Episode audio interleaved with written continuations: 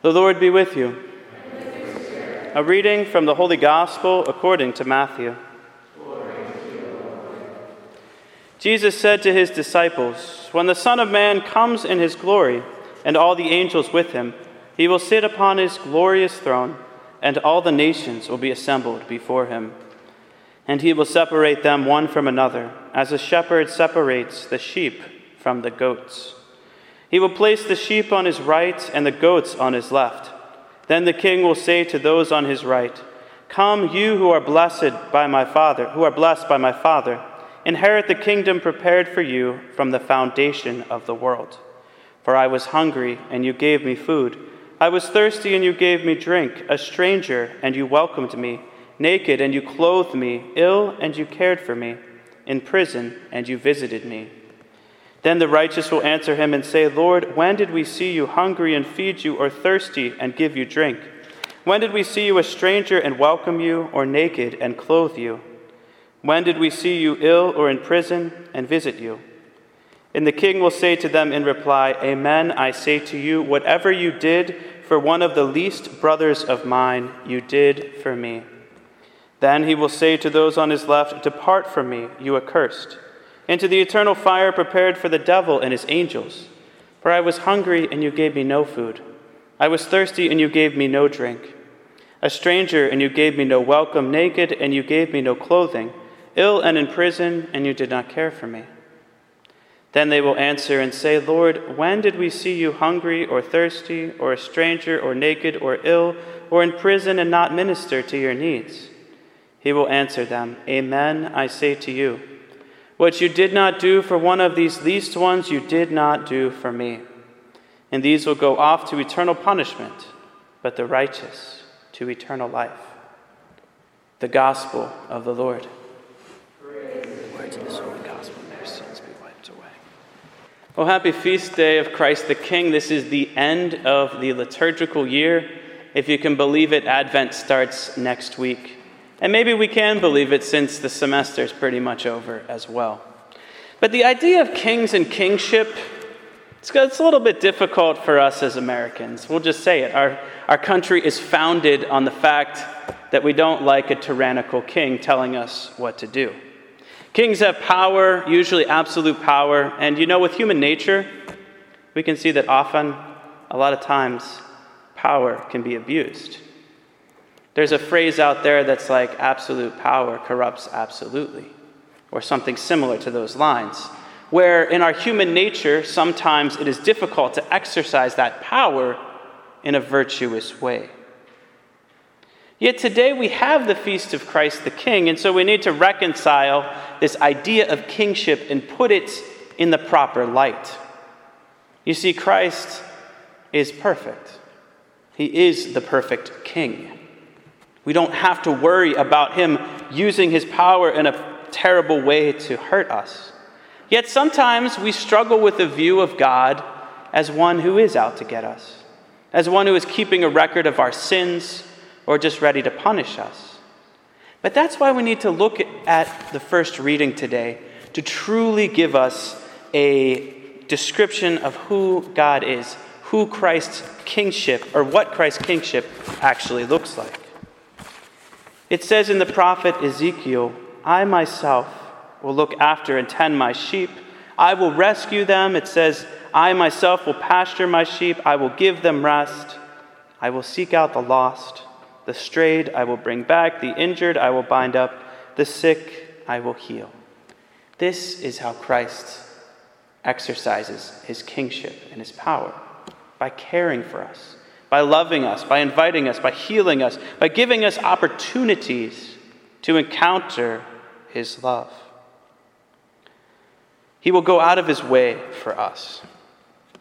And as we progress through looking at some of our readings today, the other two as well, we see this theme of servant leadership also coming forward. But again, as we look at the second reading, we see Christ's reign described also as destroying our enemies and clearing a path for us, especially destroying death. For he must reign, it says, until he has put all his enemies under his feet. The last enemy to be destroyed is death. which also is something that's quoted in the popular Harry Potter series, but to say the last enemy to be destroyed is death. Christ is victorious, and we are waiting for that full realization of that kingship at the end of time. And as we look at the gospel, we see that end of time coming forward. Christ coming in glory and sets things right, separating the good from the bad, the sheep from the goats. And Christ is present in the poor, especially the least, the forgotten, and the ones that we forget about. It's how we choose to love people, is how we live like Christ. This last reading here for the last Sunday of the church year in this gospel really gives us that roadmap to prepare for Christ's coming in glory at the end of time.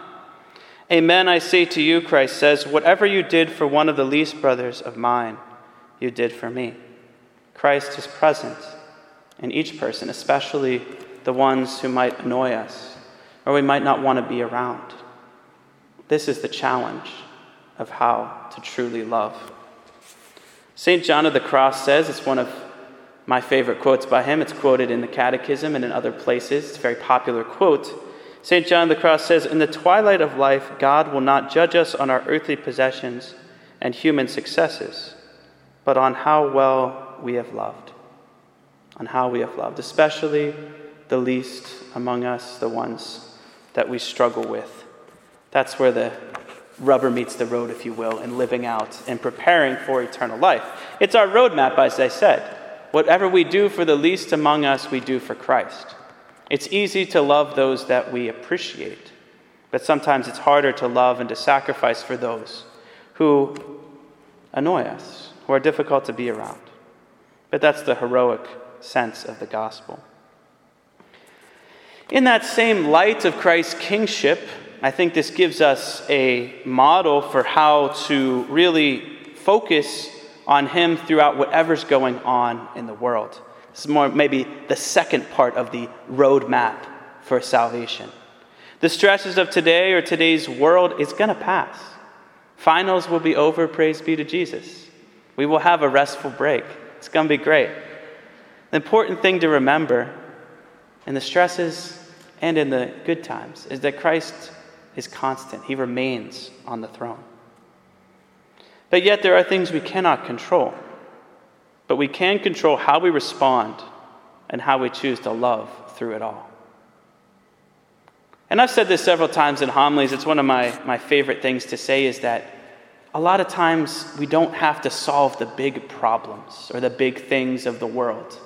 But we do have the responsibility to choose to love and to respect those who are in our immediate sphere of influence, those who are around us. I'm going to pull in yet another quote. St. Teresa of Avila, probably my second favorite saint after St. Francis. I have to say St. Francis is my favorite, but St. Teresa of Avila, she's taught me so much about the spiritual life. True champion, true champion of the spiritual life. She says, and I'm paraphrasing because I don't actually have the quote, um, couldn't find the book this afternoon. Uh, she says something that one of the devil's subtle tricks is to get us focused so much on others or things around us that we forget to examine our own lives or our own actions. It's one of the pitfalls of the spiritual life to get so distracted by these things that we can't control anyway that we just get so distracted that we don't even see as taking away our peace or hampering our ability to choose to love or to forget those around us that we do have the influence with. All things to think about, all things to consider when we try to live as Christ the King has modeled for us. And so this calls us to trust in Christ in the things that we can't control and to choose to love in the things that we can. As we have these stresses like finals and going home and the pandemic and all the things going on in the country and the world, the news, anything, it's important to remember that through it all, Christ is still King. One phrase of the gospel this too shall pass, but Christ is eternal. There are many things, so we trust in Christ, that He is with us, that He inspires us to love and gives us that model to love and comes to meet us yet again in the Eucharist. I have this really awesome song that I love that we've been singing a lot at praise and worship. And it's, it has such a great, a great line in, at the beginning. It says, I, can't go back to the beginning. I can't control what tomorrow will bring, but I know here in the middle is the place you promised to be. We can't control tomorrow, we can't go back, but we have today. And today to choose to love. And then the chorus of that song I'm not enough unless you come. Will you meet me here again? We need that strength of Christ to meet us again, to choose to love. And He does meet us every time we come to church, especially meets us when we receive Him in the Eucharist. He especially meets us and gives us the strength to choose Him to be King of our hearts, to be King of our lives, to, to reign in our souls. We can choose to love each day only with the strength that comes from Christ the King. And so today, as we commemorate that kingship of Christ, let us remember that his kingship is not so much about wielding the absolute power in a way that a dictator or a king, an earthly king, may, but through that example of service and love, and the choosing to love the least among us or those who annoy us. And when we get tempted to focus too much on what is not in our control, let us remember on who is in control. Let us remember Christ and to focus on Him and to surrender those things that are difficult and that are struggles. So today we invite Christ to be the King of our hearts, to reign on the throne of our hearts, so that we may serve and love like Him, especially the least among us. Lord Jesus, reign in our hearts that we may live and love like you. Amen.